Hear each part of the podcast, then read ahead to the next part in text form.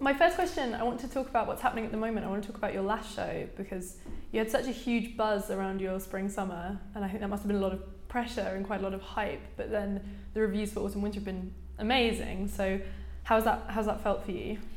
Um, it's been amazing actually. Um, but yeah, because my my spring summer was my first solo show, mm. and I showed off schedule in London, and um, I felt I really had something to say, so that's why I wanted to say it, and it was it was received, so I was delighted, but it led to um, sponsorship this season and being on the schedule for autumn winter.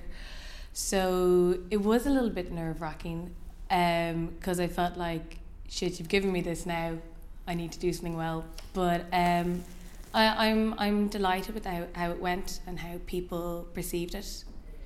Um, yeah.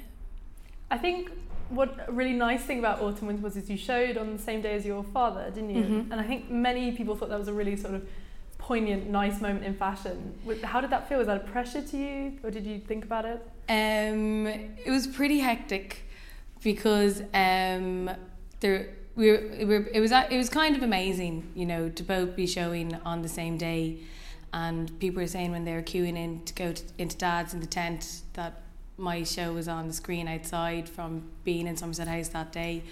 But it was um, it was also a bit hectic because then obviously Dad ran in, came to mine, and then got up, ran out, went to his. Then after mine, ran to his. My also my brother and my mum both worked for the two of us, so there was a lot of running. But luckily there was just a courtyard. but um, it was it was really special, and I think it was probably the first time in London that a a family had shown on the same day, but with their own labels. So it was, yeah, it was definitely poignant. I'm interested also in Ireland because Ireland's such a huge part of your designs, and I think you can see that in both your references, but also in sort of the craftsmanship behind it. So you reference things like the pony kids and traditions from certain islands and around Ireland. Yeah. Do you still consider yourself very much an Irish fashion designer? Uh, I do. I um, I my mother's Irish and I was born in Ireland, and I lived there until I lived here, four years ago. And um, for me, what I love about Ireland is that it's got roots, and it's not only my roots, but I think the country has great roots. And um, I think when looking for inspiration and research, that if you look to something that you feel connected to, you get so much more out of it. So that's why things like uh, the traditions of the women in the Aran Islands uh, inspired my MA collection, where they wear the veils when they're mourning. And um, but then that was also taken from a visit myself to my granny's graveyard in Birr, County Offaly.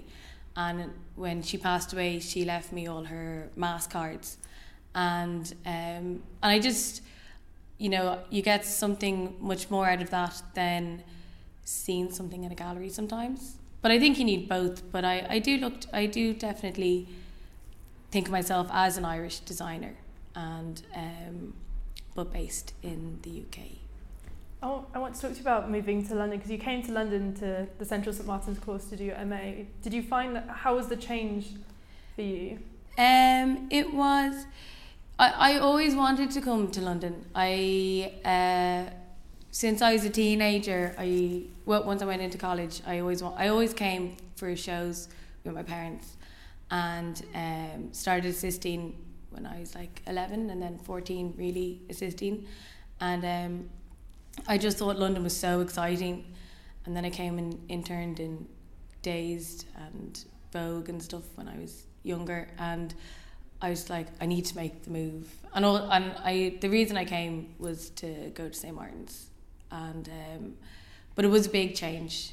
You know, Ireland's like a village, and it's very green, and uh, then to be here was just like holy shit, and especially to be I I came and went straight into the MA, and that was probably the most intense time I'd had ever in my life, and it's still pretty high up there in intensity.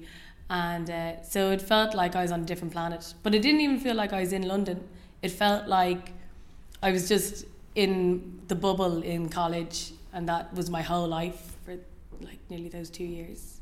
Was But- it equally intense when you were at Fashion East? Because obviously you, you were there for two seasons, I think it was. How did you find that experience? Yeah, I um Fashion East was amazing. It was and it was something I never thought that I would do personally because um because all because initiatives like Fashion East and New Gen they're all obviously in London and I didn't actually before I came here I didn't know very much about them and even when I was in college or in the bubbles you're not really thinking about what you're going to do afterwards so it was a completely different experience. And after the MA show, Lulu got in contact saying, Would I like to come and meet her? And I was like, Jays, there's no way I'll get fashionistas because my collection was black and it was tailored. And But she could see something in it, and it was an amazing, nurturing experience showing with Fashion East for those two seasons. And I think for me, it was the best thing I could have done because I don't know if I was ready to brave it alone, and it's and it was a huge learning curve. I'm Um, interested by what you say about um, that your collection was all black, your MA collection, and you were surprised that Lulu had seen something in that. Do you compare yourself to what other young designers are doing? Because I think it is definitely the case that your aesthetic does stand alone and you are doing something different. There's not that kind of those colours and those prints that we're seeing a lot of other young designers doing. Yeah, like I, I feel super lucky because what I do is really innate to me, and I think timing was on my side, uh, and I think um, I like like as much as I like under, understand and I'm interested in print and you know, but it's not it's not for me, and I think you know if you look at other people you know you're not looking at yourself and you need to look at yourself first and then put that out into the universe. But um i uh yeah I, I i can definitely see a difference like when before i went into college bodycon was very much the the thing that was going on at the time and I was never going to do bodycon. I wouldn't even know what to do. So um, yeah, I, I, I put a lot of it down to time, timing. You say that your clothes kind of come from within and something that's very personal to you. Do you find that you design for yourself? Do you think about yourself as kind of the Simone Rocha woman? Um, I'm probably scruffier than the Simone Rocha bird, but I um, yeah, I think it's it's it would for me. I'm removed from it, and you know I don't you know go oh yeah I want this dress you know you know, but at the same time I would like to be able to embody some of the collection, and um, and I feel then it's sincere. You know what I mean? I feel it's sincere to me if it is a part of my aesthetic. We've talked a little bit already about kind of the incredible response that you've had to, Mm-hmm. To your shows, but I want to talk to you about one particular person who I'm sure you get asked about a lot, which is obviously the sort of Lady Gaga moment that you had. There was the Elle cover, but also her just wearing your designs. About how did that feel? Because she's, I don't think people would naturally say that she was kind of your woman as such, but she really made those clothes work for her. I know, like it was, it was the last thing I personally had expected because, uh, like you said, it wasn't exactly like my woman, and I, um, but I really think she embodied it to her. I like. I'm a big believer in people's own personal style, and I would like what I do to be able to integrate into somebody themselves, and I think she was able to do. I think she did that, but it was definitely a a, a moment and like you know then like my uncle who's a doctor knew who she was and was really impressed and, and that kind of thing but um yeah and especially the Elle cover because um I was actually in New York at the time uh in a sh- in a showroom with the British Fashion Council had sent me over. And uh I just got a like a phone call from a PR being like it's on the cover. And I was like okay thanks. And then I was just like Jesus, what do I do now? But um, it was no, it was definitely an exciting moment because everyone looks at her, and it was really nice because obviously she saw something in what I did and wanted to be a part of it. So I was I was really touched and completely surprised. I want to talk to you about your aesthetic because Mm-hmm. it's something we've kind of toyed with and what we've been talking about already. You're often described as it's a very tired fashion phrase, but it's this kind of femininity with a masculine twist. It's Yeah. often said about your clothes. But I think there is a, a definite kind of gender aspect to what you do. Is that something that's intentional? Do you think about that a lot? Yeah, definitely. Like I think innate to me, like I think I could make really feminine romantic clothes, but it wouldn't that's not what excites me. What excites me is knocking it off kilter and for me it's bringing boys into the situation. And it's um like I think what makes it fresh and interesting is about giving it a toughness. And that's like why I look a lot to like real people.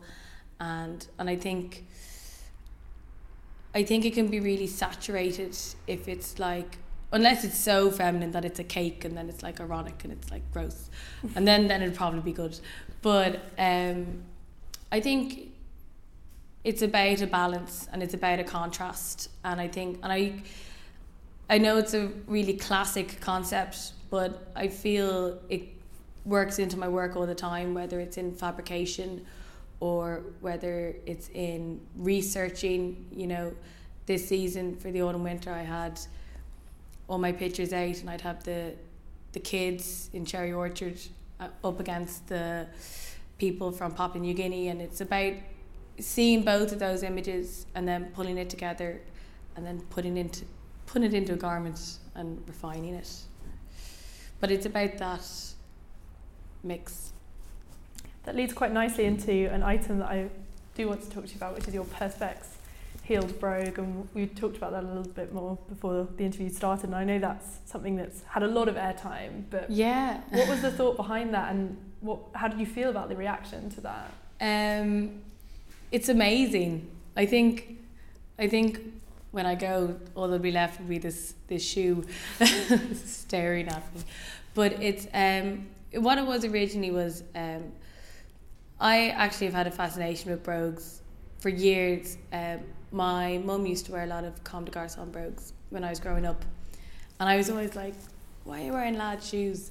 And uh, but I thought they were so beautiful, and um, I got a pair of Church's when I was 16 and I wore them to death till the holes went in them. And I just I loved the the solidness of the the classicness of the shoe. And um, so then I was thinking for the next season and it was all about kind of elevating these classic pieces. Like I was doing pea coats and crombie, crombie coats but I was trying to elevate them to something feminine that came through in the fabrication. And it I was like well how can I elevate this classic brogue so we put it on its tippy toes with the perspex. And what it was it was because I wanted a fabric that related what what really interest, interested me in like the tulles and that fabrication was that it was see-through. So it was playing tricks so on the body you know it could look like you were missing a piece. And then I was like I need that in a strong fabric. So and then I was like no I needed something much more that it can be constructed. And I'd used perspex the previous season in accessories for that reason and then in in bags. And I was like well maybe we can work it into the shoe. And uh, yeah it gets a lot of airtime. But uh, yeah it was about kind of bridging that gap of always me personally I feel much more comfortable in a flat shoe because I feel like I'm going to fall over if I'm in a high heel sometimes and um, it was really about being able to wear a flat shoe like a chunky masculine classic shoe but still be ladylike so that's where it came from What do you think about for the future for you? Like London seems important to you. Do you want to stay in London or? Yeah, I I love London and I love the energy here and I love the support I have here and um, so I, I can't see myself going anywhere else anytime soon. But in the future, I, I just hope to still do what I do and hopefully do it well, um, keep showing keep making clothes and hopefully people still wearing clothes. that would that would be good too.